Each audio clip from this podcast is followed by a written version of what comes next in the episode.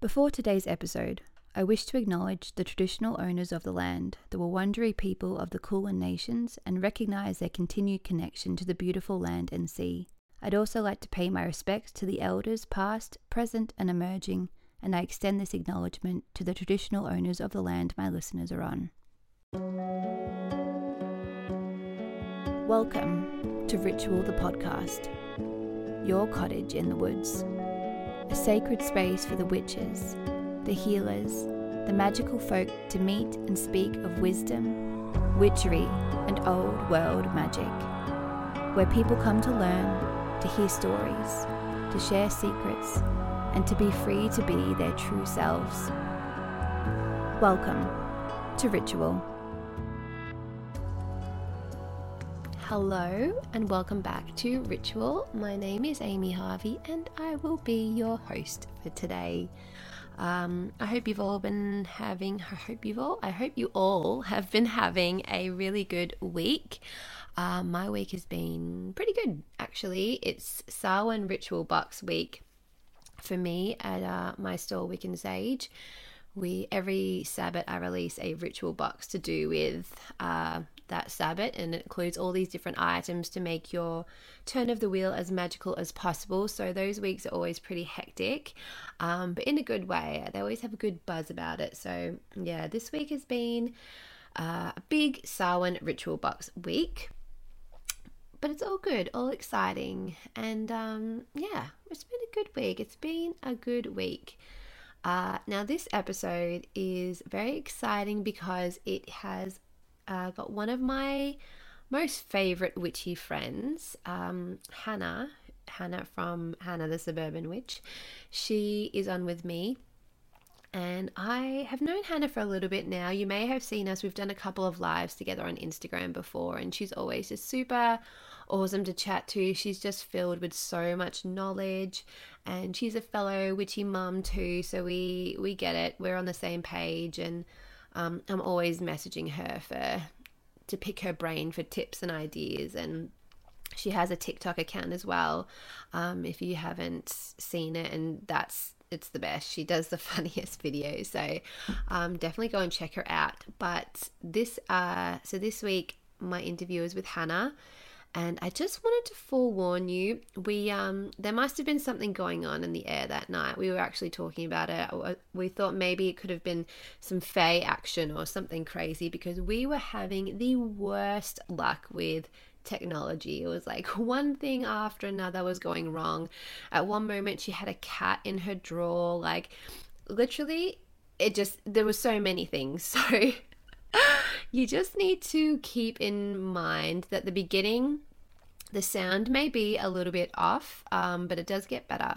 So just just you know hold on, just get through the uh, the pain threshold, and things will iron itself out as we as we figured it all out. Um, but yes, just a little warning: there may be some weird cuts, and we may sound like we have restarted a conversation twenty seven times because look, we we had to. Otherwise, it would have been a lot of swearing and us going, "What the hell is going on?" But we got there. So it's a good interview, it's a good chat. Um, I hope you enjoy it and happy listening. So I'm very excited because today I am with someone very special. Um, she is a witch. She is a astrologer. She's a tarot reader. She's a mum, and she is someone I am very lucky to call a friend. And uh, that lady is Hana, the suburban witch. Hello. Hello, thank you very much for having me and for that wonderful, warm introduction. It makes me feel all fuzzy inside. Oh, well, thank you for being here. I'm so excited to talk to you because I feel like we're just like catching up, but I'm like also deep diving into your life. I know what you mean. I know what you mean. I'm always like, "Yay, I get to talk to Amy," and it doesn't doesn't feel like work. no, it's fun. It's fun. Um, so how are you? You're up in Queensland now. Yes, yes, I am. Uh, sunny Queensland, where I'm I'm a true Queenslander. I think I've been up here for almost oh, about two months now. Two months. It's uh, eight weeks, and I've turned into a real Queenslander because I put my winter pajamas on last night, and I was all snugged up. And my husband looked at me and went, What are you doing? It's 25 degrees. and I was like, Oh, I guess it felt a little chilly. I am Queensland. How um how did you guys go after those floods? Because that was pretty epic. I know that your area, like your street, was like was flooding. Was that right? My street was fine. We're on like a really steep hill. All of I swear, all of Queensland is very hilly. It's very hilly here. Our house was okay, although our garage roof started to cave in because I've never seen so much. It was just consistently heavy rain for like more than a week, nonstop. And to the point where it became like if you have white noise in the background and someone suddenly turns it off and you're like, oh my God, that was so loud. I had no idea because it just fades into your existence. That's what happened. So when the rain finally stopped at 4 a.m., it woke me up because the sound stopped. Like, that's, wow. I've never had that before with rain. So our garage roof, there was a cracked roof tile that we didn't know about until obviously the rain started. And it was on the first day of the really heavy rain that we noticed the roof starting to like bubble, like the plaster was bubbling, and there was a big drip. And we were like, hmm, it's not good. So we put a bucket under it, and two hours later we had to empty the bucket. And we're like, yeah, that's that's not good.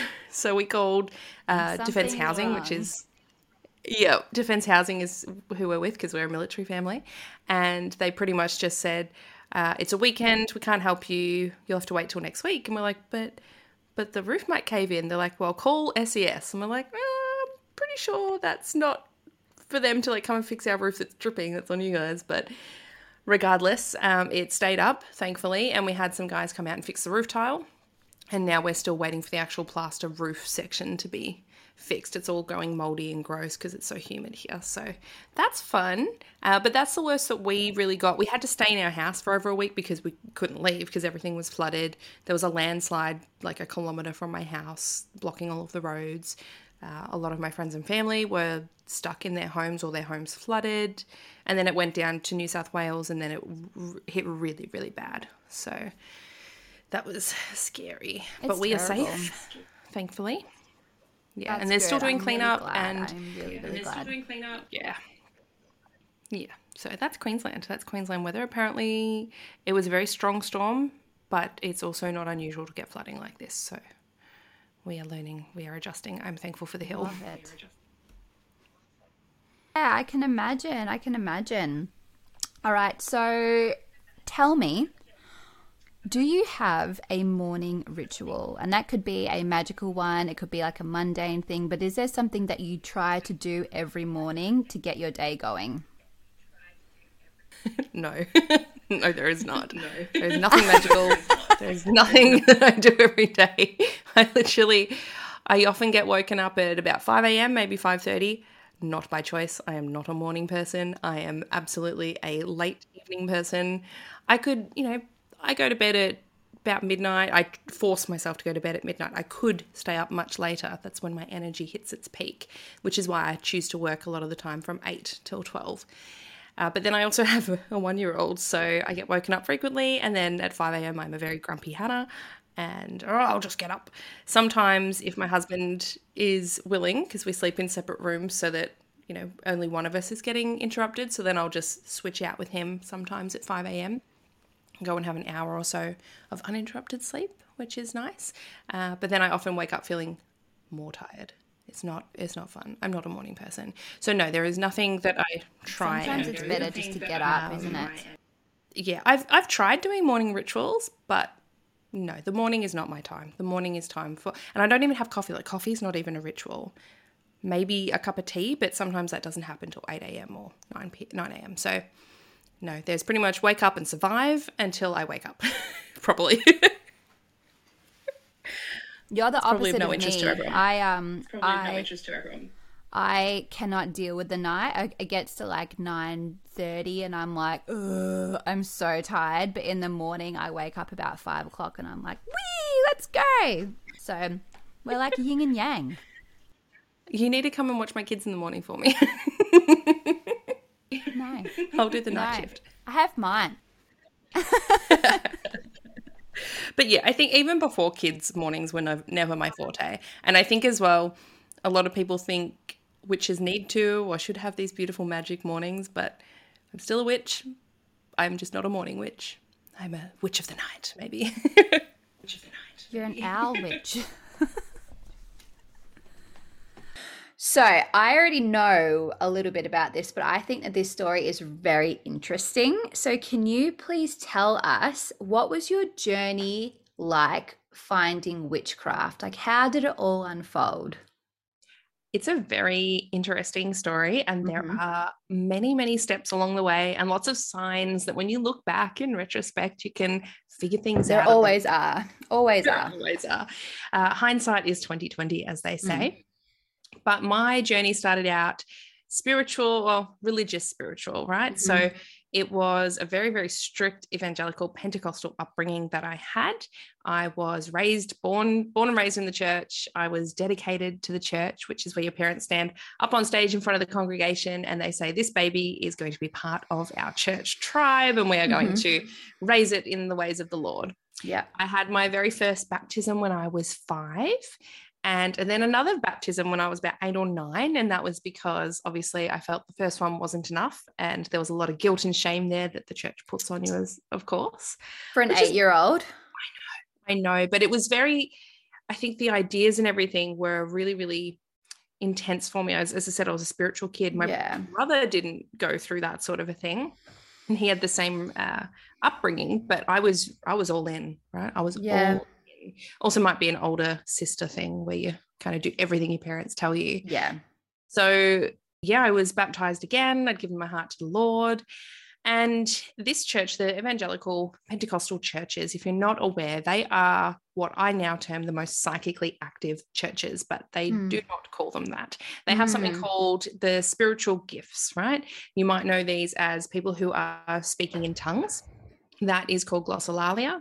Then there is people who can interpret the speaking of tongues. Now, in What do you mean speaking in tongues? What does that look like? yeah, I forget the not like Parseltongue. So it's like when people get swept up in prayer and they Yeah. start speaking another language, it is not a language that exists in our in our earth plane or whatever. Mm. And the idea is that it is the Holy Spirit speaking through you, and it is a language that is just between you and God. And it is very, very sought after. If you can't speak in tongues, it's almost like, well, you've done something wrong. Couldn't You- you almost be talking in gibberish and say, "Yeah, that was me talking to God"? I think a lot of people do do that. But then I have seen what I believe to be, and I have done it as well. I believe it was true. It felt right. It didn't feel like Yeah. it was made up. And because when you're doing these sorts of fervent prayer, and you're at the you've gone up with the altar call and there is thousands of people in this it's a mega church right? Mhm. thousands of people all doing the same things.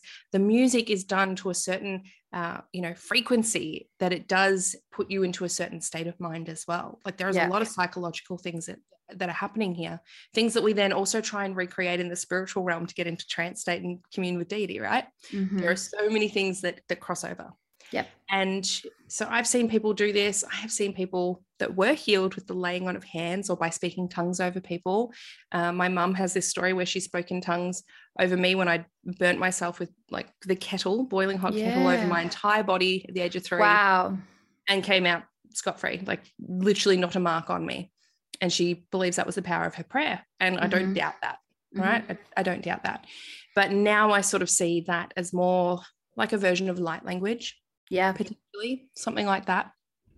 Laying of, on of hands. In all cultures in all religions there are people who heal with hands. Hmm uh, and then there is the gift of prophecy. The gift of prophecy it's a spiritual gift not everyone has it.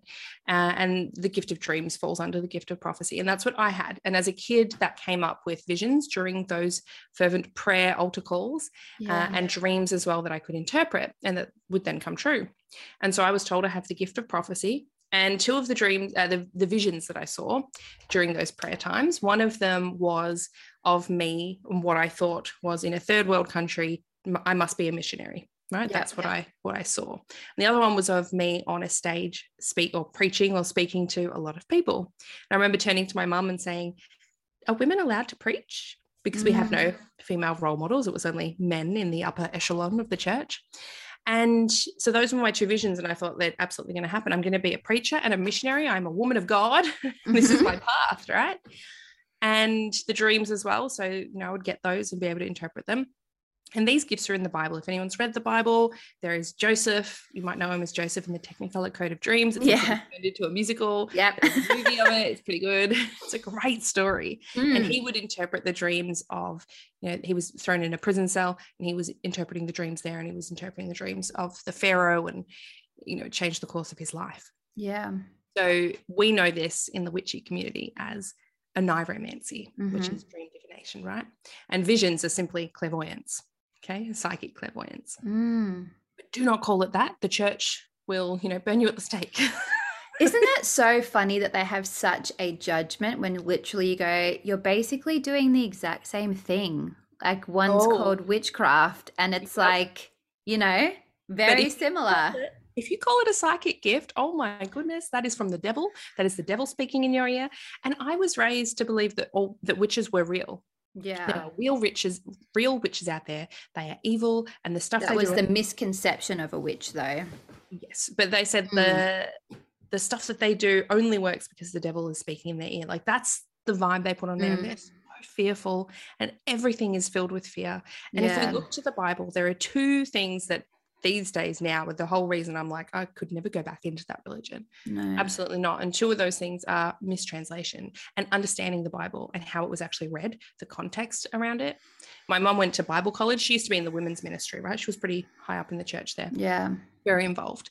And she said going to Bible college, majority of the people who went through Bible college were no longer Christian afterwards because they actually teach it as in this is the context and the culture at the time that it was written.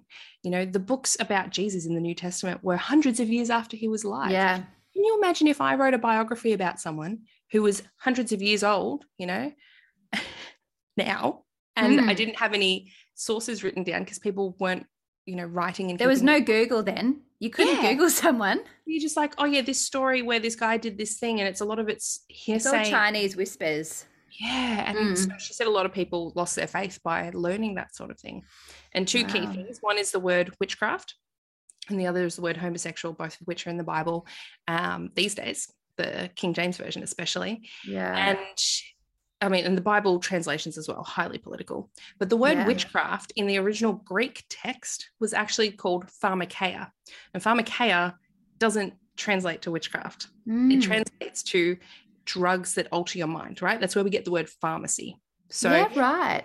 it's not witchcraft. Those people back then were potentially using herbs to poison people or to poison Mm. the royalty, right? They were using uh, herbs to heal and maybe to hurt. So that's what they didn't like Yeah, and then right. it came out as witchcraft when it's not what witchcraft is. No. And then the other word, which was homosexual, was actually mistranslated. Homosexual didn't appear in the Bible until the 50s. Before that, it wasn't there. Oh and Oh it was only God. referring it was only referring to pedophilia, which they were saying that was wrong, not homosexuality. So How did they get that? Like, they're two completely different things. they didn't get it wrong. They did it on purpose. Oh, man. Yeah. Oh, don't even get me started. I've gone on a rant. I've gone on a Yeah. tangent. yeah, anyway, right. I know I know this stuff now. When I was Yes. a kid, so I'm having these experiences. So for me, that means it's real, right? That means Christianity yeah, is of course. And we would go to prayer group on a Wednesday, youth group on a Friday, church Sunday morning, and church Sunday night. Like it Mhm. was a lot. I had I went to a Christian school. The only friends that we had were Christian. Our entire Yeah, yeah. family was Christian. It was your So- whole world. It was my whole world. And the only people in my family was my mum's, um, my mum's side, who we didn't talk to. And Because They they, weren't- weren't the same. they weren't in the church, but they were also, like, I hate to say it now, but they were less off. They were poor and, or poorer, less off than us. That sounds really bad, but I think that had a bit to do with it. It's like a Mm. status thing. The Yeah. church is very about status and Yeah. looks, how you appear, because if you don't have it all together and if you don't have everything, that's God's punishment on you. And that's the reason you had it. Yeah, right. So when I was then 15, Mhm. my parents divorced and my mum left my dad and i decided to go and live with my mum i'm a teenage girl right and my mum was told by the head pastor of the church you don't think you can come back here do you uh, which was very catty because they can be very catty and this was our yeah. like my lifelong friends' parents, right? This was these were family friends. These were meant Yeah. to be close to us. And suddenly it's just like, see you later. And, because she's been was- so involved as well. Yeah, she used to run like so many events. She did this thing called the Christmas Day Lunch for all the homeless people in the community, anyone that didn't, didn't have family that they could spend Christmas Day with. And mum was doing that every year. Like she organized that, she created that, she did all these amazing things in the women's ministry, and then just like, yeet, you're out. That's terrible. and so, yes, my worldview started to crumble, right? Yeah. Uh, my dad, of course, was allowed to continue going to church because he's a man and apparently did nothing wrong. Yeah, because the punishment isn't the same there. Like he's fine. He hasn't done anything wrong. Yeah, exactly. And so we we left, and Yeah. then all of the people that went to school were told, you know, don't speak to Hana, don't play with Hana. Hana, well, not play, I guess, we're teenagers. Don't hang out with Hana Yeah. uh, because you know she's living in sin, right? Or her mum has backslidden, which was like the most horrible thing you could be called, a backslider. And you were 15 at this point? I was fifteen. And at, because at 15 as well, you're going through such a sensitive age where your like friends are your whole world and everything they say and think matters. So to have to go through that where they are literally judging you Oh is yeah. like the worst thing a girl at that age could go through. didn't help. I already at that point had anxiety and depression and, yeah. and an eating disorder, which my mom had taken me to what felt like an exorcism at a prayer group.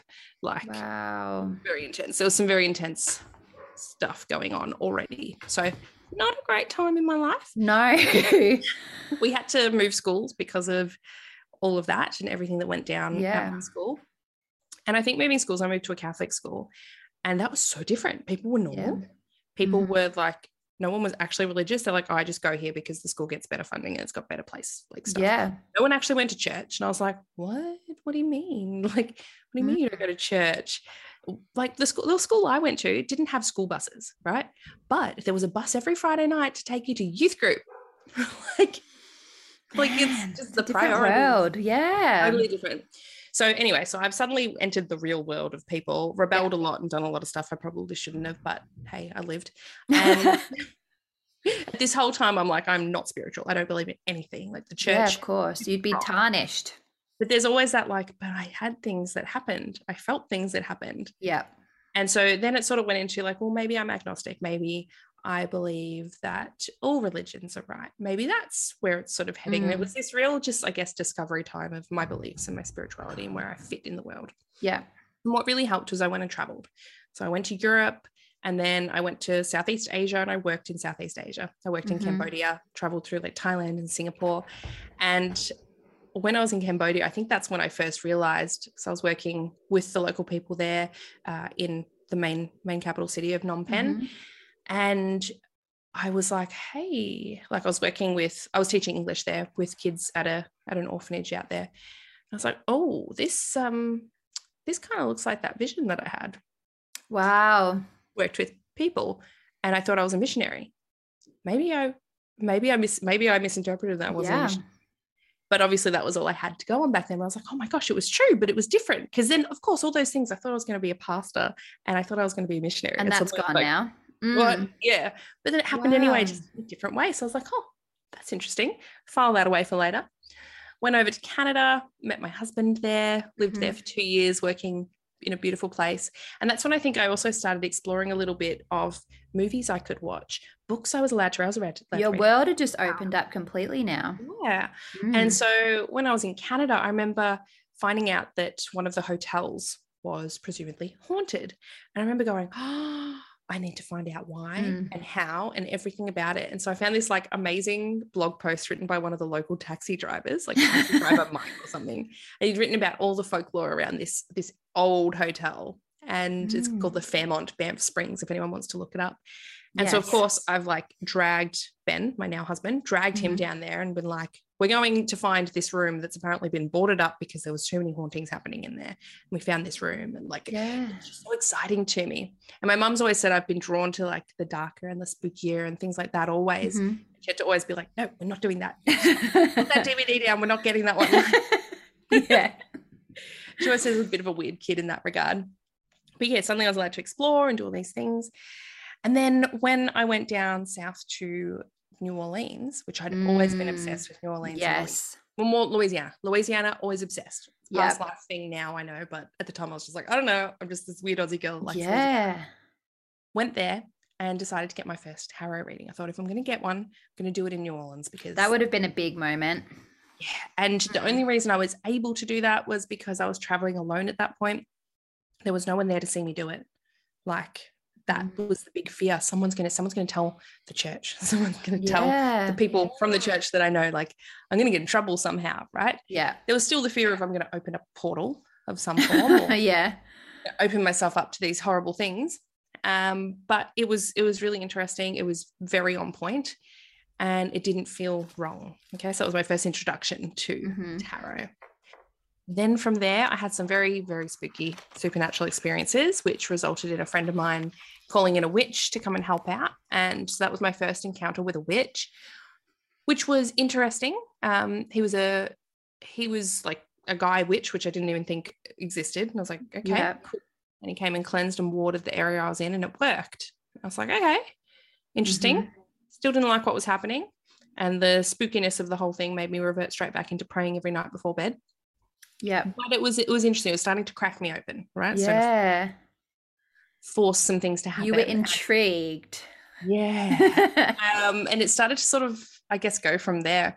Uh, then when I got home a little while later, so end of that year, I got home and started. I was working in corporate environment, and I started sort of experimenting, like, oh, you know, I've got a bit of a sore throat, right? I'm gonna go and maybe I'll go and have like a, I don't know, I feel like I need a licorice tea. I've never had licorice tea before. I'm gonna go try licorice tea, and then oh, that that really helped. I think that was really good. And then I googled it, found out licorice tea is really good for throats. And I was like, oh, yeah. I don't know that? That's so clever of me. Intuition. and then I started trying other teas and other ways of, I guess, working with my body and with what nature gave us. And next thing you know, I've got a basically a whole locker filled with tea at, at my office. And everyone Yeah. says, you know, oh, you're not feeling well? Go see Hana. Hana will fix you up. I thought, oh, this is pretty fun. And then someone said, oh, you're pretty witchy. And I went, oh, I like that. Mhm. That's nice. I like being a bit witchy. But if someone had said you're a witch, I'd be like, ooh, no. The why makes you safe. yes, exactly. So experimenting with teas and then and like herbal healing, I guess on a Mhm. lower level, and then growing my own herbs so that I can create my own teas Yeah. and you know, talking to my plants and seeing how that works. And all my plants are lovely, they're thriving. And then I decided to dip my toe into divination with tea leaf reading Yeah. because Yeah. that also felt safe, right? Yeah. So I remember reading some tea leaves and I just thought I'll just write it down see what happens. And the very first time I did it, my cat, River, she came and sat like directly in front of me and stared me down the entire time. Yeah. I, I remember thinking, I think she's lending me her energy. I don't know how I thought that because that was not in my terminology. Yeah. But I was like, oh, that's interesting. And then I ended up accidentally, unknowingly predicting the conception of my daughter. So that was I fun. love it. And I started, started to realize, oh, this stuff might be real. Maybe I can do this stuff. Yeah. Maybe there's more here. So it kind of just started to gently open things up. And then not long after that, I started hearing a voice in my head, which I now know is clairaudience. And I said to my husband, I'm hearing something in my head, like a there's like a thought that keeps popping in, telling me to buy a tarot deck. Yeah. Like, oh yeah, go buy one. Yeah, I mean, he was not raised in the church like I was. And I said, No, I can't do that. A demon will pop out or a portal to hell's going to open up. And he's like, All right, so don't buy one. But, but there's this voice in my head. I'm very conflicted, okay? It took me a whole year, a whole year to succumb to that. And I actually ended up Wow. going to a shop up near your way, up in Sassafras, Mm-hmm. and know, hanging around for ages, wondering, like, is someone going to talk to me and help me out or scare me away? This, and this then girl has got some issues going on, man. standing there staring at these tarot decks. Finally picked one up. It was the Shadowscapes deck. hmm I never looked back. I literally got home and started using it immediately, used it multiple times a day, couldn't put it down, was using it all the time. And it got to the point where it, it really helped me. It helped my mental health, it helped Mm. my spiritual beliefs start to sort of foster themselves. I then I think began like using cleansing, like cleansing with smoke and experimenting with crystals and sort of it just The it a bit- domino started. yeah the, the Yeah. herbs were a gateway drug I love it. I love it. yeah But um, what what was the transition like then? Because obviously you're going from a religion where it's like the god. It is god and god is everything to going to one where there's not just one god there's like hundreds of gods hundreds of goddesses as well. Like what was the transition like for you to go from having that belief in a god to many? And eh, did you still believe in that god but then add more or were you drawn to certain deities or what was that like for you? Deity work has been the last thing that i yeah i can imagine. I think anyone that grew up especially in a monotheistic or abrahamic religion is going to find that the hardest part. Yeah. And i just ignored it for ages. It's like no not for me. I don't work with deities. Not my thing. Not my was thing. it guilt? Was it because of guilt? Uh, there might have still been fear probably guilt Yeah. shame fear all wrapped in, up in a pretty little black bow yeah But I I think a key for me was reading the Kybalion, which is Hermetic philosophy. hmm Uh, that was one of the earlier texts that I read when I started to explore. And that was really fantastic for me. It talks about the mind is all. It's basically the idea that there is, that we are all connected to one, almost like, it's hard to explain it, like one divine being yeah but then there's like separate it's separated itself into different forms which is all of us so you are me i am you we are all together Mhm. and we all the the idea is to get back to source at, at the end right yeah this is a really really brief summary um don't come at me if i got that totally wrong it's but dot like that- points dot points yes, that's what my brain like puts it as, right? So it's Mm. almost like there still is one. It's Mhm. just it's broken down into billions of different things, and I think that deities form part of the bits that it's broken out. They yeah are right. They're like different like- energies. Yeah different aspects of Mhm. that one being, that one source energy, Mhm. and just like we are different aspects of like of that one source energy. It's just different layers. Is it's kind of where my beliefs are currently. Um so yeah rather than being a god and then us as separate that it's created it's almost like it's a version of itself experiencing itself in lots of different ways yeah right so it kind of goes back into almost like theosophy and like universal truth and we are all all the religions that kind of have a universal thing they're all correct it's Yeah. kind of like that but also not Yeah. like yeah same same but different yeah yeah. Did um d- uh what was I going to say? I totally I was thinking about something else and then I lost my my frame of reference. Did was it a relief for you to go to like transition into that witchcraft and then go I now have the freedom to actually choose what I believe? Like I I can kind of like form my own path. Did you feel like there was a weight that lifted from you where you, now you could go if I wanted to believe in this, I could. And if I if I don't, then that's fine as well. Like did it feel weird to have that freedom? Uh, no, I think I really enjoyed being my own authority. Yeah. I do not have to go and ask the pastor for their advice or for them to help or for them to tell me what something means. I can figure that Mhm. out for myself because that was part of the problem growing up as well. I'm a very inquisitive person. Yeah. And so they would tell us a Bible story, and I'd be like, but why did they do that? Yeah, that doesn't make sense. How did they do that? And they would be, and literally the response was usually pray on it. And I hated that. I hated that response. It's like, well, can't you tell me? Are you supposed to know? Are you Aren't you a to be- teacher? yeah, the one that's like telling us this information, and I'm just supposed to Mm. blindly believe it. And I used to get a lot of like, don't ask that question, you know, those sorts of things. So Interesting. I hated that. And I loved that now I could be like, what's this? And uh, Google helps, right? Because Yeah. now if I read any form of magical text or whatever book I'm reading, I go, that doesn't sound right. I do it, I'd even do it with non uh, with fictional books, um, Outlander, right? yeah. First time I read that, I got so damn annoyed. She puts on a white wedding dress, and I was like, hang on a minute, white wedding dresses didn't come out until like the 17 or 1800s, and that's because one of the queens wore one, and they brought it into fashion. And so I'm like googling, I'm like, they didn't fact check this. like, you know what? Claire Fraser can wear whatever she wants, all right? but like that's how I read books. I'm very highly critical of everything they put in Yeah, there. right. Um, that's how I read the Bible, and you're not allowed to be critical of No. it. So now I now I'm allowed. Now I You can be that. as critical as you want now. and like I still use the Bible in my witchcraft. Mm-hmm. And I think a lot of people are scared to do that. It's like, no, I've shut that door. I can't open it again. But I think it's really good to still be open to it and to, I still see like Jesus and God and the Holy Spirit almost like thought forms or egregores, right? Yeah. There's so much energy that's been poured into them. Same with saints. Like we didn't Mhm. use saints in my religion, but I use them now. Yeah. And I think they are just as beneficial as turning to a deity. Like I think they all form that sort of an aspect that we can add energy. totally.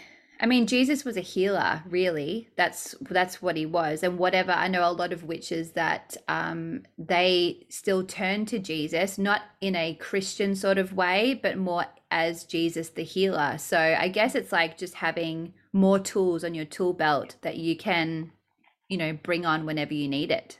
He was a mystic and there were many others like him and they were also doing miracles he just Yeah. had a good marketing campaign Yeah. yeah. That's a And good way of looking at it. and like i do astrology now right and i mean he had three wise men what was a wise man if not a magi or a magician right? Yeah, Three totally. wise men following a star in the sky hmm i wonder who looks at the stars in the sky would it be astrologers Yeah, c- possibly, possibly. I've heard of that. but then like So i have. I have this, and it was a video that actually did really well on TikTok ages ago. I have this book left over from mum's time at Bible college, and it is the doctrine of Christian philosophy or something, Christian doctrine, basically. And it Mm. has, it literally has a two or three page list of all of the sinful, evil things that you can do. yeah. So it's brilliant. It is literally my list of hobbies now. and the things that are on there, like yoga is on there. oh, really? How many Christian women do we see going and doing yoga? A right? lot. A they lot. love yoga. Mhm. Not all though. Like my grandfather, he still goes to church and he once saw me put on like cosmic kids yoga for Aurelia, Yeah. lost his shit, lost his shit, and like foot down, we are not having that in this household. And I was like, oh dear. Wow. So we're just like, I'm not doing, I'm not having this fight. We were just not. No, that. not worth it. No, no. Yeah. yeah but so there's still some that believe that and it's almost like now i can see a lot of the things that could open you up to other ideas that are outside the church or finding your own answers that are outside the church That's what's frowned upon. yeah exactly anything that could alter your mindset or your mind state Ah, it's so frustrating to hear. Um, now, speaking of astrology, how did you find that? Because that's part of your little tool belt as well now.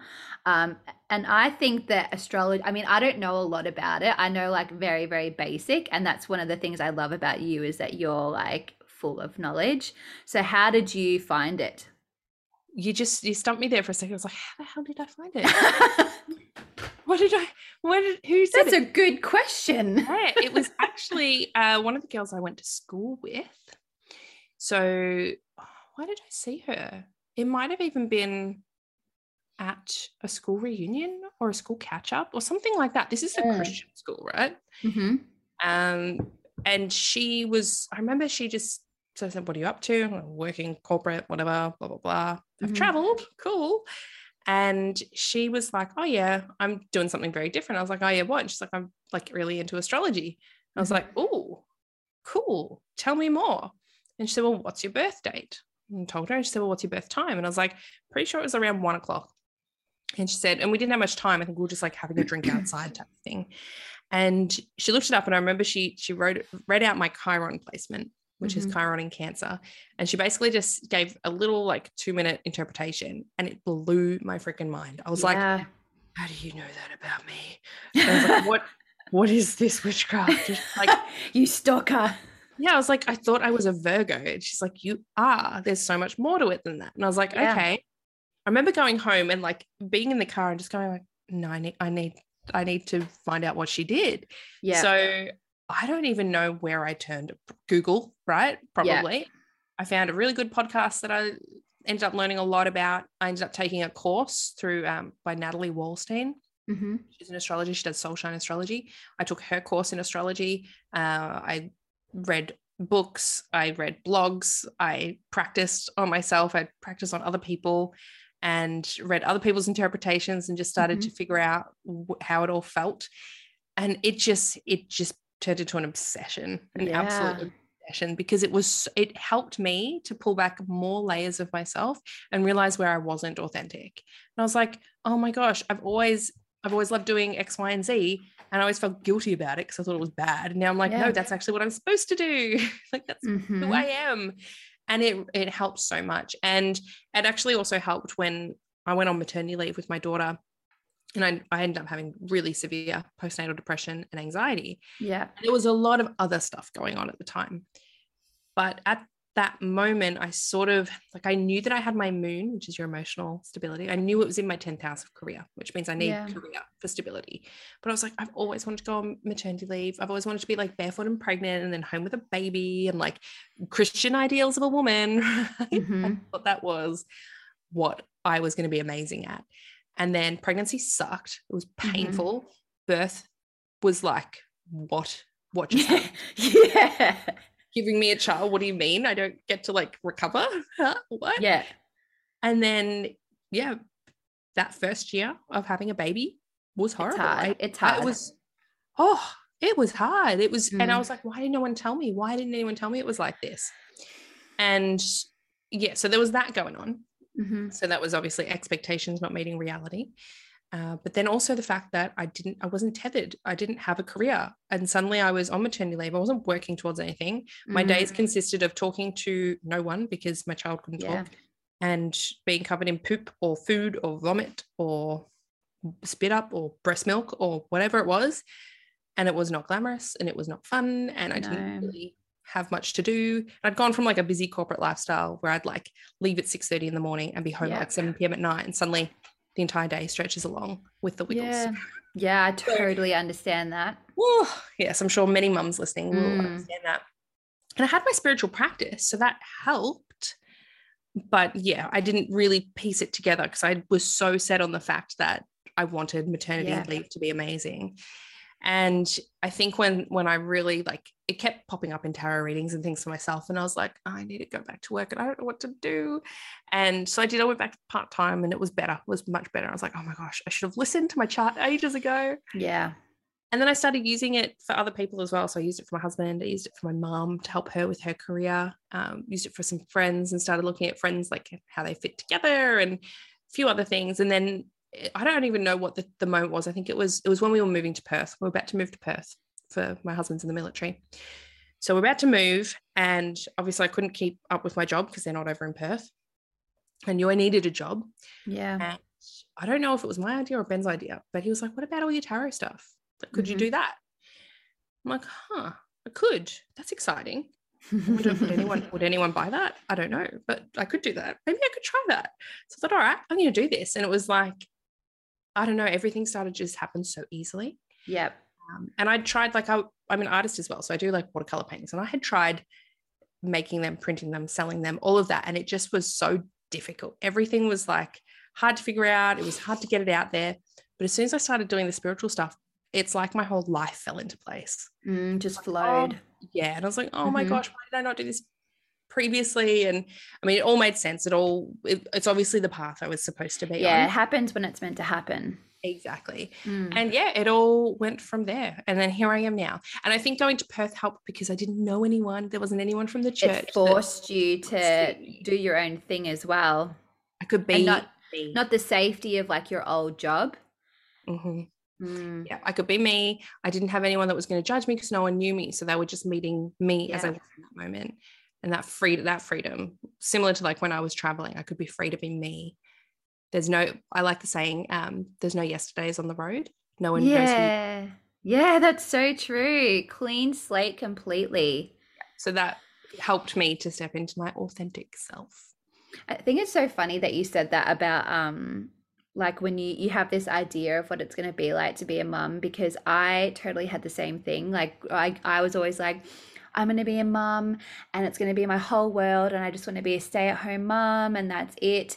And then when I had Poppy and I was on maternity leave, I I was the same. I was just like I feel so I mean, I feel full in terms of like being a mum, but the the me part, I feel so empty and I feel like I have no purpose, I have no drive, I don't know what I'm doing, and it was such a shock because I was like I'm not supposed to be feeling like this. Like I'm supposed to be gushing and happy and so excited to clean another nappy and yay, let's go for another walk and it's just so funny that like who you think you are is like completely different to who you actually are and the way you find that out and how like babies really force you to go that's not me.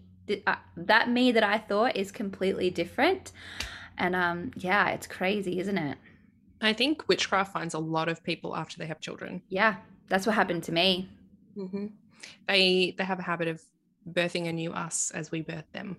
Mm-hmm. i think you notice a big lack because i like growing up i was always the I know I believe in something, but I don't know what it is. Like that was my all because I went to an Anglican school and you know whilst it wasn't like super super super gaudy we still had to do church services and all that stuff and I was always like um yeah this is not this is not for me but I don't know what it is. And that was it. That was that was my line. And so yeah after I had Poppy and that like yearning of like something big is missing and then when you finally find it it's like it is it's like your whole world just brightens. Like someone you know on the computer when you press the brightness button that's what it feels like.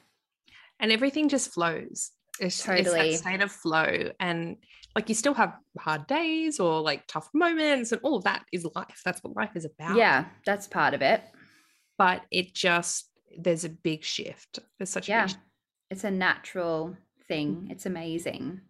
Yeah. Um, and how did how did TikTok start? Oh yeah, that was actually I was listening to an episode on the Gary Vee podcast. Yes. And this was like pre 2020 this was 2019 mm-hmm. i was like all right so i've got like my youtube channel is not doing too great i'm, mm-hmm. I'm pumping them out i was and look at this point i was filming all my youtubes on my phone yeah. And to get better sound, I was like putting blankets around the floor and stuff uh, to soften it. And then I didn't know how to edit. So I would just put it up. Mm. I was like, whatever. If people like it, they'll come. Yeah. And I was writing blog posts and I was trying to drive traffic and it just wasn't wasn't really working. So whilst I was working and I was I was selling astrology reports, I was doing tarot readings, wasn't really enough. It wasn't enough to cover my child daycare, right? Yeah. For the that I did. I, I I couldn't cover that. So it was kind of like, is it worth it? I was like, I'm loving it. I would do this even if I didn't get paid. Yeah. But I would also like to get paid. For sure. so what do I do? So I was listening to Gary Vee's podcast because I was like, he's a business person. We'll Gary see. Vee's great.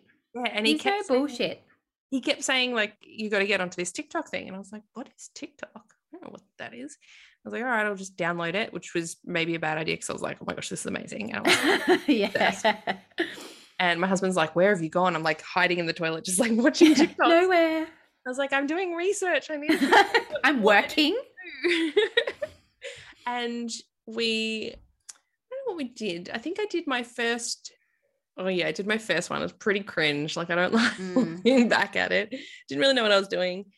And it wasn't, I just sort of did some silly like trends that people were doing at first. And then I did one and it was how to smoke cleanse with rosemary. I think yeah. I was like, you know, showing just how to do it. With, of course, I think I had um, some witchy music in the background. It was probably oh, who's that one that everyone. Do, do, do. No, I'm, I'm not going to sing it oh, it's going to kill me. You know the one. It's really she's witchy. She's older. She's in the Coven series. Oh, Stevie Nicks. Stevie Nicks, yeah. Yeah. Stevie Nicks. There we go. Don't ask me what song I was trying to sing. It's in my head. Doesn't come out the same. I'm sure it was amazing. So, it was incredible in my head. Okay. so Stevie Nicks was, yeah, definitely the song. So I was like, make it super witchy, right? And yeah. it got quite a few views and comments. And I was like, ooh. And like there wasn't many people, like WitchTok was just starting. Mm. I got it, I got in there at the best time. Thank yeah. you, Gary Vee. Yeah, he knows what he's talking about. And yeah, I just I really I really enjoyed making them. I've always loved being on camera. I've always been good at that. Mm-hmm. And like even I remember year eight home economics were to make like a cooking show.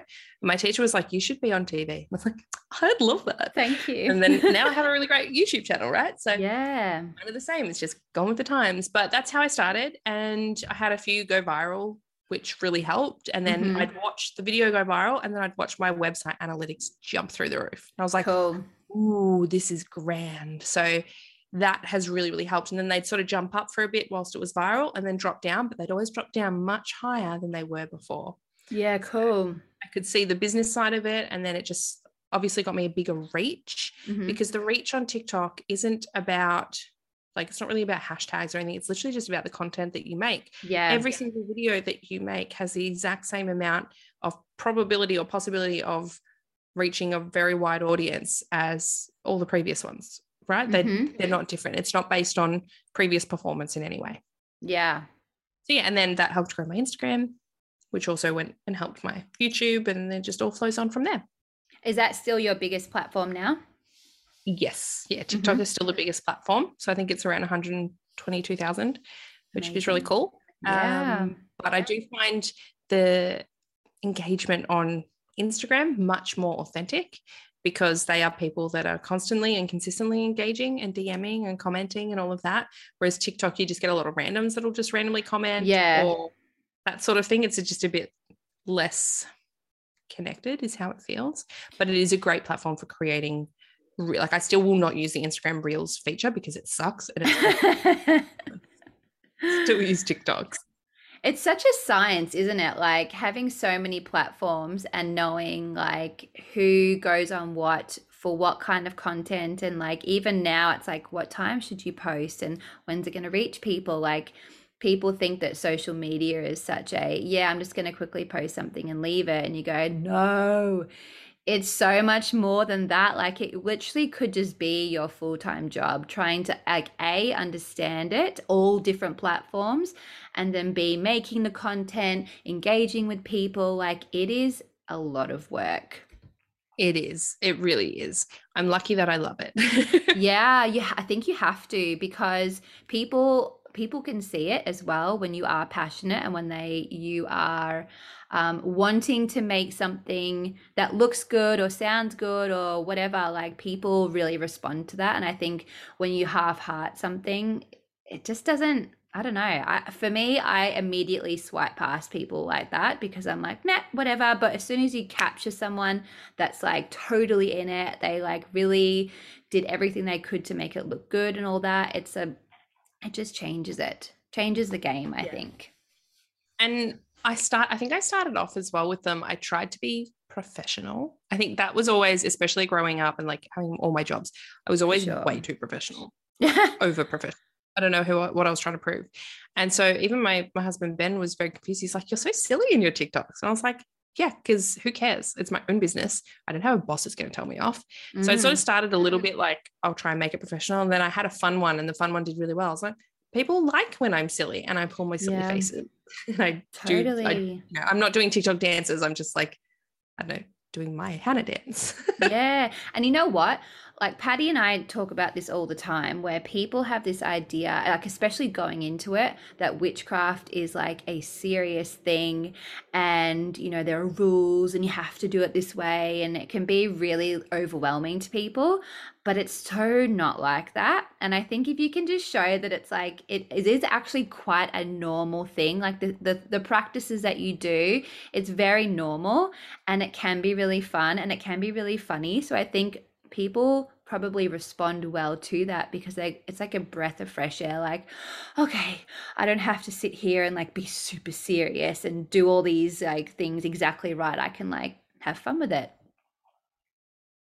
yeah, and there's there is a place for that for everyone. for but sure I like to keep mine fun and informative, right? My witchcraft is fun and Mm. informative. That's who I am. And I think that also helps. I have a lot of people who have religious trauma that have found me because of my story Yeah. and they feel safe with the stuff that I'm sharing and they can relate to it and it's relevant and it doesn't feel super scary. Whereas if they went to someone who was a bit more serious or more occulty or ceremonial magician style, it would Be too much. Scary. It would be, you know, or if they've got a image of Baphomet or something, they're Mm. gonna freak out and be like, "What? Can't do that, right?" But the girl with the pink hair and the cute dress, maybe that's all right. So yeah. Yeah it's it's maybe more palatable some people might say it's like washed down but it's not because that is actually how i am right and i think there is space for all of those aspects and that that's going to appeal to different people so i'm not for everyone No, no. And the people that will resonate, they'll find you and they'll get the most out of it. exactly Um, so one of the things that I know I get asked the most probably is advice for people who are starting out. So what would your advice be to all those like beginner witches of how they should, I guess, start their new journey? hmm uh, i have two things one thing i really want to say about that which is it doesn't matter if you want to call yourself a baby witch Mm, because I am noticing, like, I'm in a lot of Facebook groups, like witchy Facebook groups, local groups, you know, witches of Queensland, whatever it is. yeah. And I'm still in the Victoria one and like probably still in the Perth one. Like, I'm in a lot of them. And I like keeping my finger on what people are asking, what people are needing. And I saw a post, I've seen so many of these posts, but even just Mm. today, this girl's like, Hi, I'm brand new. I'm a baby witch. And I just had a question about blah. And instead of answering her very normal question, Yeah. the amount of comments that were like, oh my gosh, I hate when people use the term baby witch. yeah, you I've are not seen that a baby." lot too. Like they got so heated. And I was Mm. like, guys, don't shame her. That's how you like send her away. She's like, wow, they were horrible. Yeah. Like, who cares if you use the term baby witch? It's not, they're like, oh, there's power a not the point. That wasn't Exactly. the point. Mm, exactly. Like, yes, there's power in names. I get it. But when you're just starting out, and especially again, anyone that's coming in from religious trauma specifically, for me, I would say I'm a bit witchy rather Yeah. than I'm a witch. That took a long time. I'm a baby witch, so much safer sounding than I am a witch. So even I am new to the craft, sounded a little too intense sometimes. So Yeah. you got to meet people where they are on their journey. So if that is you out there and you want to call yourself a baby witch, wear it with pride, say it with pride. It's totally fine. And anyone who tells you otherwise, just tell them to get lost. Because that probably would have taken a lot of courage as well. Like, if you think about it from their point of view, they're obviously new and they could have been sitting on that for days or weeks. And they finally was like, I'm going to do it. I'm going to say it. And then they get shut down straight away. It's like that's not Mhm. that's not why we're here. We're meant to be the healers and the the the open ones. We're meant to be here to help, not to go. You're not that. Like let them be whatever the hell they want to be. Exactly. Agree. Uh, and the other thing, like, I don't know. I feel like a lot of people have advice on this. And a Mhm. lot of the advice is read everything. hmm But when you tell people to just go and read everything, then they do that. And then they get really scared about doing anything. There's a like, "No, I lot." have to read. I'm not ready yet. I haven't researched enough, right? hmm But I reckon just just try something small, okay? And don't be scared because Mm-hmm. when you bring fear into it or doubt, that's when magic and stuff doesn't work. And if it doesn't work, that's fine. Who cares? Yeah. It's not a big deal, right? What are you going to lose? A candle? That's fine. hmm But it's worse to just sit back and not do it because you're scared of it as well. And like I've gotten pushback from things like sharing about how to do a freezer spell. Okay. Mm. anyone is unaware, a freezer spell, you write the person's name on a piece of paper, fold it in half, chuck it in the freezer. Chills them out. It's a light binding. I don't class that as baneful magic, right? I personally, I don't. I think it is one of the easiest, simplest, safest spells that you can do. It was the first spell that I did, a freezer spell for a really annoying client. Not in my tarot business. No, no, no. This was in corporate corporate world. hmm I worked in the building industry and those clients were not fun. Never had fun ones. hmm And I was like, they just will not stop calling and yelling at me. I can't do anything about it. I'm going to put them in the freezer. Yeah. And they stopped calling me and they started calling their site supervisor, who they should have called in the beginning. I was like, oh, that worked almost immediately. Mm. That's interesting, right? And people get pushed back, oh, don't tell new people how to do it. They're going to think they can just go and do anything. Yeah, go and do it, right? Go and try it because if you experience spell blowback on anything, that is going to teach you so much more than if you read something in a book. Or if you try and do a spell absolutely perfect. You're not going to learn anything by that. You need to be intuitive about it. You need to just try things and see what happens. Write it down. Write everything Mhm. that you do in a notebook. Be like, on this day, I felt like this, so I did this. And then flick back at, you know, a week, two weeks, three months and go, did that come to pass? Did my Yeah. spell help me that time? That time? Write some notes in another color.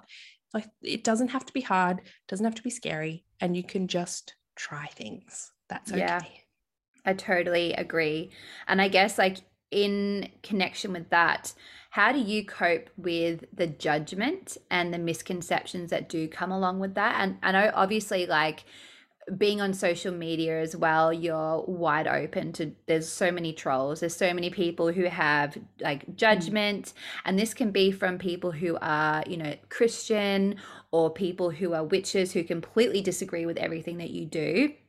And that, again, as we said, will often really deter people who are just beginning um, that path, going, This is too much. I don't even want to like go near this. So, how do you cope when you receive that judgment or those misconceptions from people? Like, what do you do to get through it? So if it's Christians coming on to my videos and talking about the wrath of God and the Mhm. devil and all of that, I love that because I usually say, thank you for boosting me in the algorithm. A. B.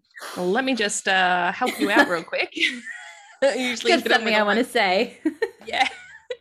Well, like, you know, you need to turn to God and God will save you from this. I'm like, God pushed me to this. like, no. Um, so with those ones, I have a bit of fun, right? I have a Mhm. bit of fun. And then when it comes to other people in the community, because I have had a few where they've, you know, made videos about me, like, don't listen to this girl, you know, really? she said this and that's wrong. And it's like, there are, I like, I just tell myself there are so many different traditions. There are so Mhm. many people who don't follow traditions. Yeah, there are so many um, opinions. There are so many books. There are outdated ideas. There are new ideas. There is different religions and spiritualities and philosophies that everyone can pull from. For example, if we look at color correspondences, right? A lot of people think they are black and white. This color means this, right? Mm. And I could potentially, let's say, I hold up a red candle and say I'm going to use this for a good luck spell Mhm. every I think people on the internet would lose their minds. They'd be like, "What the hell is this crazy girl doing? You don't know Mhm. anything about witchcraft." But color correspondences are culturally specific as well. So, for example, my husband's family is Chinese. We have his ancestors on our ancestor altar. In Chinese culture, red is good luck. Mhm. So, why not draw on that as that is the family that I've married into?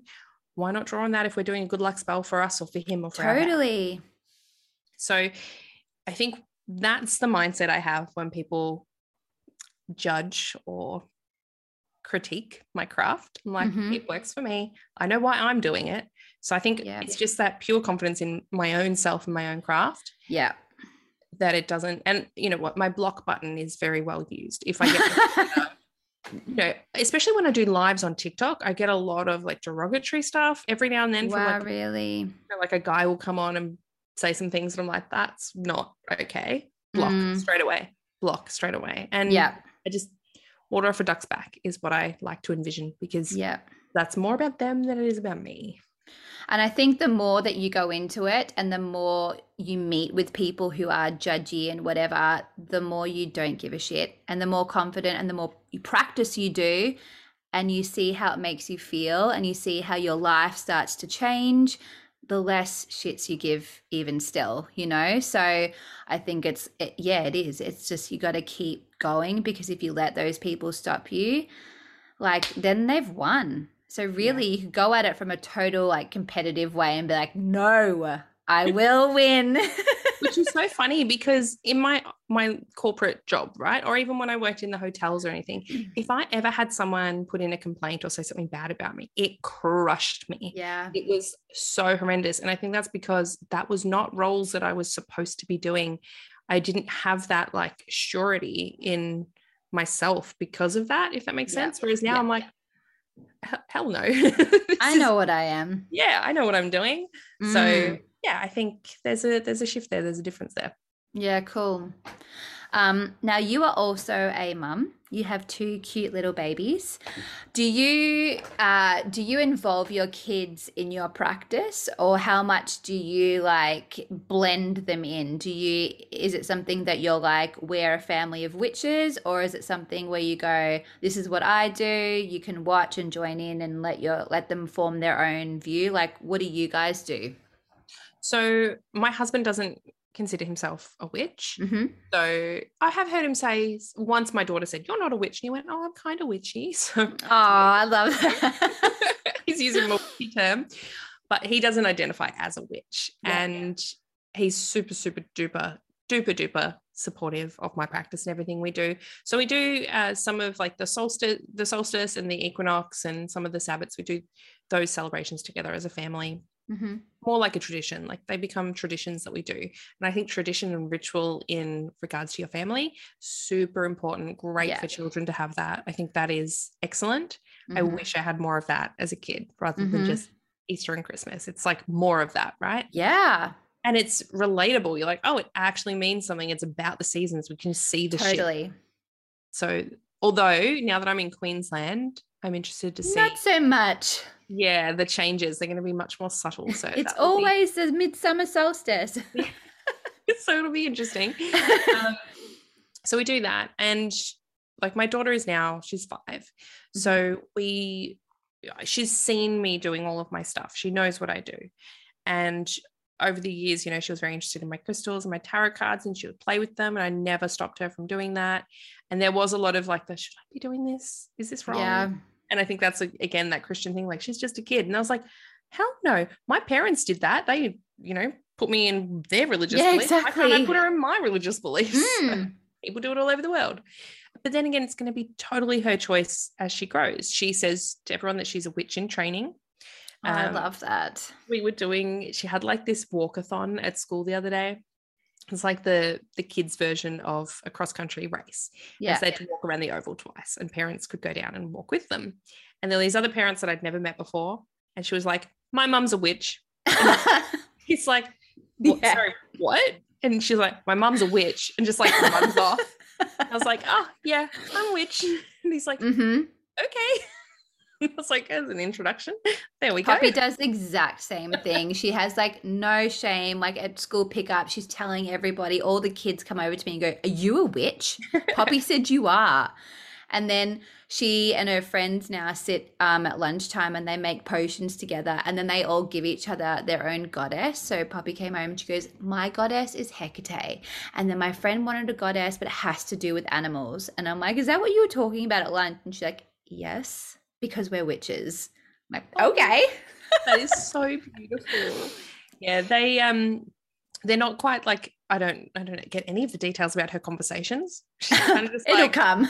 yeah, school was fine. I want a snack. Like that's the extent of it. Um, but it's actually quite cute. Some of the parents in her her class, like her friends' parents, listen to the podcast now. My podcast. Oh, cute. That's good. That's good. yeah, I've made parent friends. It's been really fun. But yeah, so I I include her where she wants to be. She'll want to do spells. She comes into my room to do them.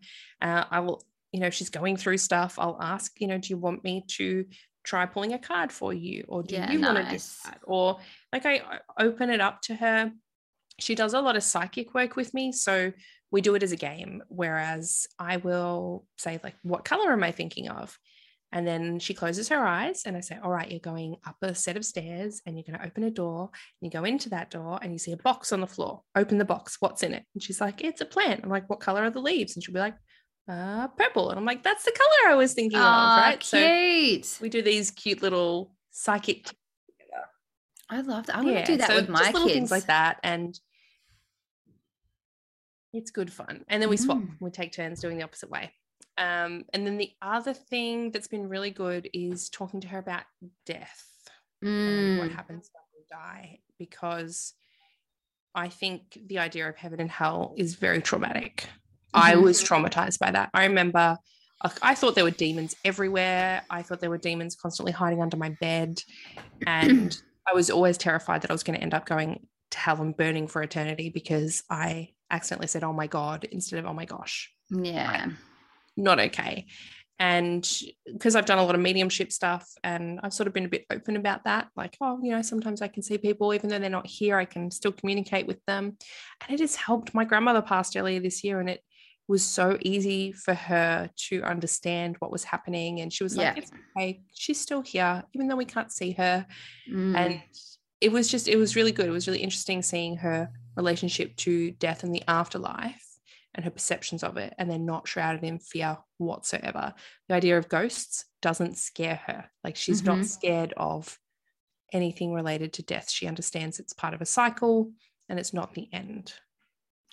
We um actually tonight when we were having dinner, my littlest Noah, he's four, and he just started asking, um, because he's very into like how old everybody is at the moment, and so he's like, "When I'm 17, will I die?" And I'm like, "Why would you die when you're 17?" He goes, "Because I'm old." And I think because somewhere along the way we were mentioning someone we were talking about was like 99 and we were poppy was saying how they're going to die because they're super old and i'm like usually when people get to that age that is when people will die because you when you're old you die and so in his mind he's like 17's old so that's when i'm going to die and we're like no no no no you know, death can happen in all sorts of ways. I'm like, oh my God, how am I even going to broach this subject? It's Mhm. such a big topic. But, you know, we're like, you know, death can happen in all different ways. It could be an accident, but most people grow old and then they die. Yeah. And I think trying to explain death to a child, because I remember being little and having that realization that we're all going to die. And it's huge, it's a really big subject. And I think for a, a child, it's so important to give them that reassurance of um, something else happens. It's not just you're dead. That's it. Game over. And so, like, what what do you say? What do you, what's your explanation of what happens when you die? So I, how have I told it to her? Because she's been asking questions since she was about two. Mm, And the one thing I was very cautious of was saying anything around like people dying young or kids dying because yeah. I didn't want her to have a fear that she was going to die. No. Right? That's, I don't think that's healthy. And I've never shied away in terms of like my grief around people passing away. She's always seen that. And I think that's good to see how we deal with it. It's not hidden, it's not pushed down. No, it's normal.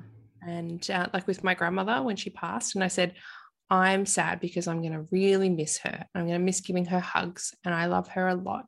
And I know that she's still here, and I can talk to her and she'll hear me uh, because her spirit can visit us, right? Yeah. Have her on her on our altar. There is a candle that lights her way to to find us again. Mm, And I said, but she might have her own things that she has to do on the other side, right? In the spirit world, she might have her own things that she has to do or people she has to look after. Okay. Um, so I'll say, you know, if you want to talk to her, you can, but she's not always going to be right there if you don't want her to be Mm. watching something, right? Because I don't want her to think she's being watched every time she goes to the toilet. right? Because I know that's where kids' minds can go, like, they're everywhere. Holy shit. um but then as well like she's she's seen things so she's like um i remember walking past her once and she was sitting on the couch and she was just talking away and i said i'm sorry darling i wasn't listening what did you say and she said i'm not talking to you mum i'm talking to paw paw which means grandma in chinese and i was like oh okay cool tell her i say hi and she goes i will you just can't see her Hmm. and then she wandered off. I, I wandered off and I was like, cool. Whether that was, you know, real or not, right? I believe it was. I think that's really beautiful that she's like, I can talk to my grandma. Mm, I can do that. And she passed when she was two, but she had such a beautiful relationship with her. She still talks about her all the time. Like Yeah. it's, it's really wonderful. And then she's seen other things where she's seen other spirits. And, you know, I've always come in and been like, I can't see them right now, but that doesn't mean they're not there. I totally believe you. And if you don't like them being here, you just tell them, yeah. "Yeah, right? And if you need mummy to do anything extra, I can do that. Okay. We need to put our boundaries up. She's a Mhm. little Pisces. She's very open. And, you know, that's sort of how I just kind of keep it very mundane. Like Mhm. it's just a part of life. Yeah. It's a part of life. Mhm. And, you know, she's had had a few questions like, you know, when I have kids, will you die? Yeah. Like, well, when you have kids, potentially, but you never know what's going to happen. Maybe I'll live until your kids have kids have kids. Like, we don't Mhm. know. Mm-hmm. Never, no one ever knows.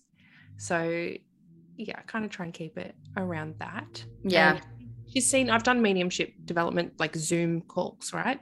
Mm-hmm. And she's wandered in to ask for a snack or whatever whilst I'm giving a reading or something, or whilst I'm Mhm. waiting for my turn.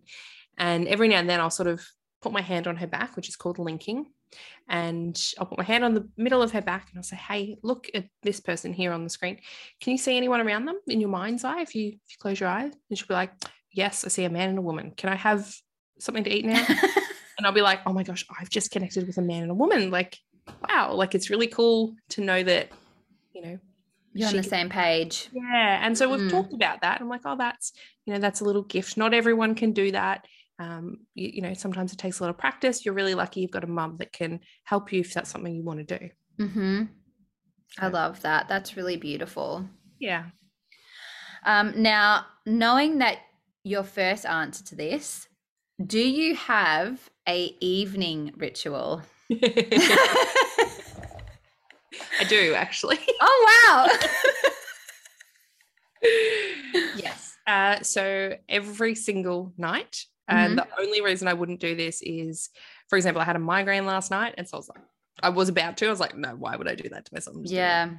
So unless there's like extenuating circumstances or the kids aren't going to bed, every single night I read. Every single night, Yeah. and I have a very strict way of reading.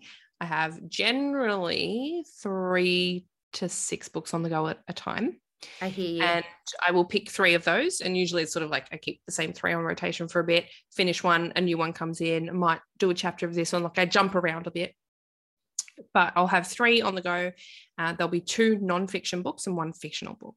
Mhm. I will read a chapter of the non of each non-fiction, and then usually a chapter of the fiction. It depends. Right now I'm reading an Anne Rice book. Those chapters are really long. Sometimes I have to just like choose, I don't know, like 20 pages, right? Yeah. Keep it at that. Otherwise, I'll be there all night. So I usually sit down, depends on my workload as well, read about 11. I might have a cup of tea Mhm. and then read a chapter of each book. And then I have an alarm on my phone that reminds me at 11.45 that I need to go and brush my teeth and get ready for bed. Mhm. Sometimes I'm like, oh, but I'm just I'm so close to the end of the chapter and keep going. But that is my ritual. I read those books and I sit in the same spot on the couch. It's like my reading spot. Yeah.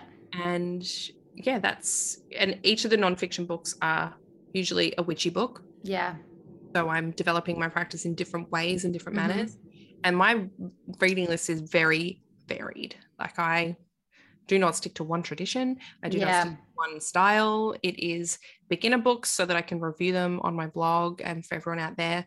And then there are ceremonial magic or very old, like occult Aleister Crowley Mhm. books. Like they just, you know, one's from the 90s, one's from right now. It, it doesn't really matter as long as I'm absorbing knowledge Yeah. And- cool. yeah, critically thinking about them as well. I'm, as I said before, very critical of what I read in a good way, I think. I love that your alarm goes off. Did you say eleven forty-five? Yeah. Mine goes off at eight fifteen to tell me to go to bed, so that we can see the difference between us. and that has only been a recent addition as well because I was finding I was going to bed closer to one and it got to the point where I was like, I really, Wow. I really need because my son's up at five. It's like, and he's, you know, I have to settle him a few times throughout the night as well. So that is not Yeah. one chunk from one till five. That is, you know, maybe two hours at a time, if that. So I'm like, oh, I need to actually prioritize my sleep a little bit more because usually my natural body would prioritize sleep in the mornings, right? hmm Which I don't get. And I'm I'm hanging out. Not that I like I love having my kids. I love doing the school thing, right? But I'm hanging out for one day, one day in the future, there will be a time when the, the kids are not home and I still work by my for myself. So I can choose my own hours and I can do that. I can like Yeah, wake totally. up at 10 every day. That would be a beautiful thing. one day. One day that will happen. it and will. I will love that too. Mhm. um, now I've got five questions for you. These are like a, a getting to know you more spitfire round question. Rapid fire. So, Go. rapid fire. Here we go. A movie you could watch a thousand times and never get sick of. All of the Harry Potters. I agree. And no, and I changed my answer. Pride and Prejudice, the one with mm-hmm. Colin Firth. Oh yeah. That's my sick time movie. If I'm not feeling well, that's not yes, we have. Yes, you have to have a sick time movie. Mine's Practical Magic. Oh, see, I only watched that for the very first time last mm. Halloween. I Didn't- love it. Allowed- wasn't allowed to watch it. Wasn't allowed Hocus Pocus. Wasn't allowed the. I still haven't seen The Craft. I have no idea what that movie Oh is. man, you are missing out. On my list, you gotta do it. um, a book that changed your life. Oh, uh, there is a book by Dr. Brian Weiss, W E I S S, Mm-hmm. and it is called Many Lives, Many Masters. Mm. That changed my life, especially around reincarnation. interesting. fascinating. Highly recommend. Go and read it. Okay. Uh, what is your spirit animal? I don't like the term spirit animal Mhm. just because it's potentially appropriated. Mhm. Um, but I do have, I've had a few psychics that have picked up on a swan on my spirit team from a past life that hangs Mm. around. Um, I and the interesting thing about that is my Shadowscapes deck is full of swans, Interesting.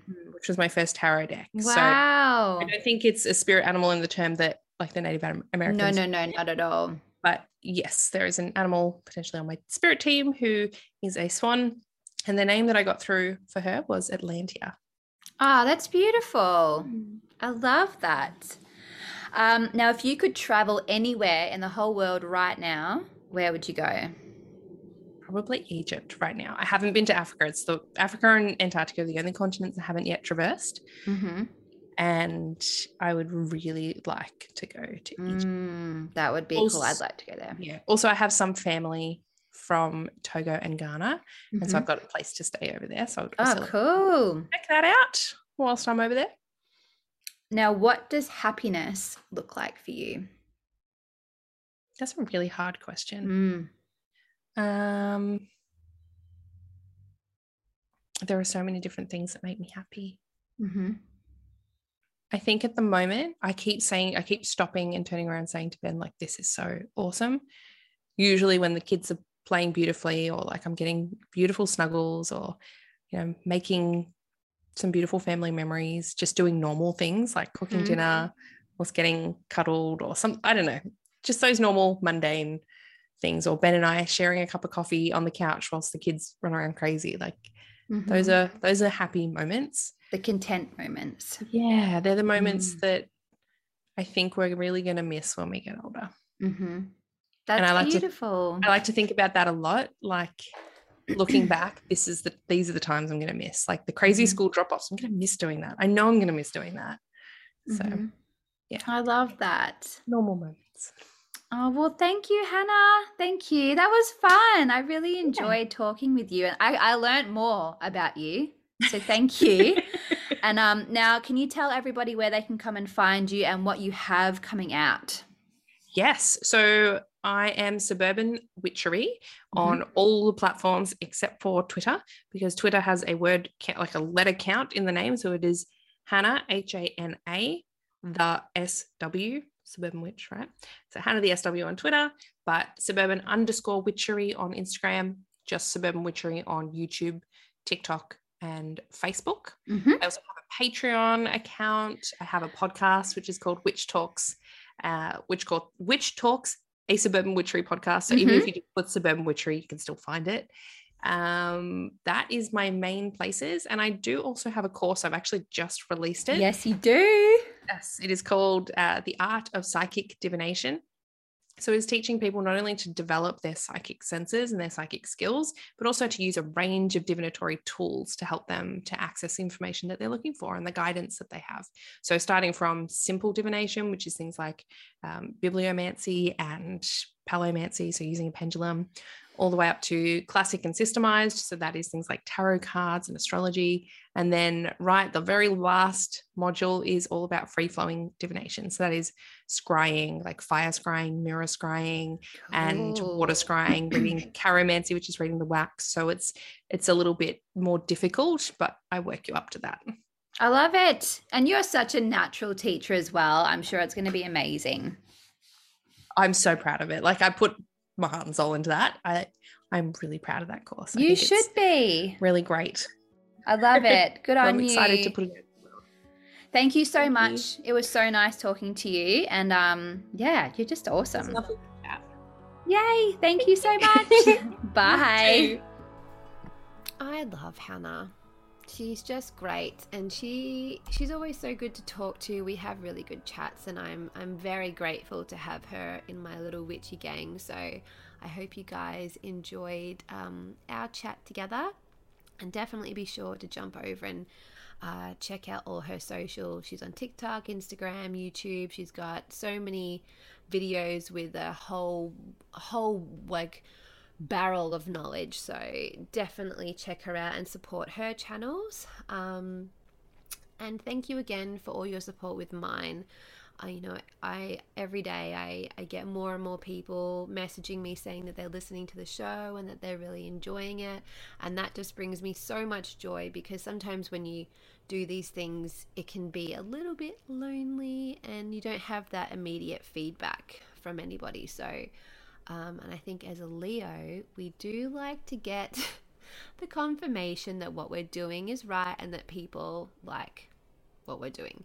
So, um, thank you so much for all your beautiful messages and for your reviews and your likes and your follows. It, it means the world to me. And and please, if you you know want to connect more, definitely come and find me over on Instagram. Um, I'm on Facebook, at Patreon. We're having such a cool time over at Patreon at the moment. We're getting into the Samhain vibes. Um, so definitely come find me there or on YouTube. And if you enjoyed the show and you like listening to the episodes, I would love it if you left a review. Um, it just really means that I can get this show out to even more people and even more magical minds just like yours. So that would also mean the absolute world to me. I hope you guys are having a beautiful week and I hope it continues to be and even grows better day by day. And I will check in with you guys next time. Thanks so much. Bye.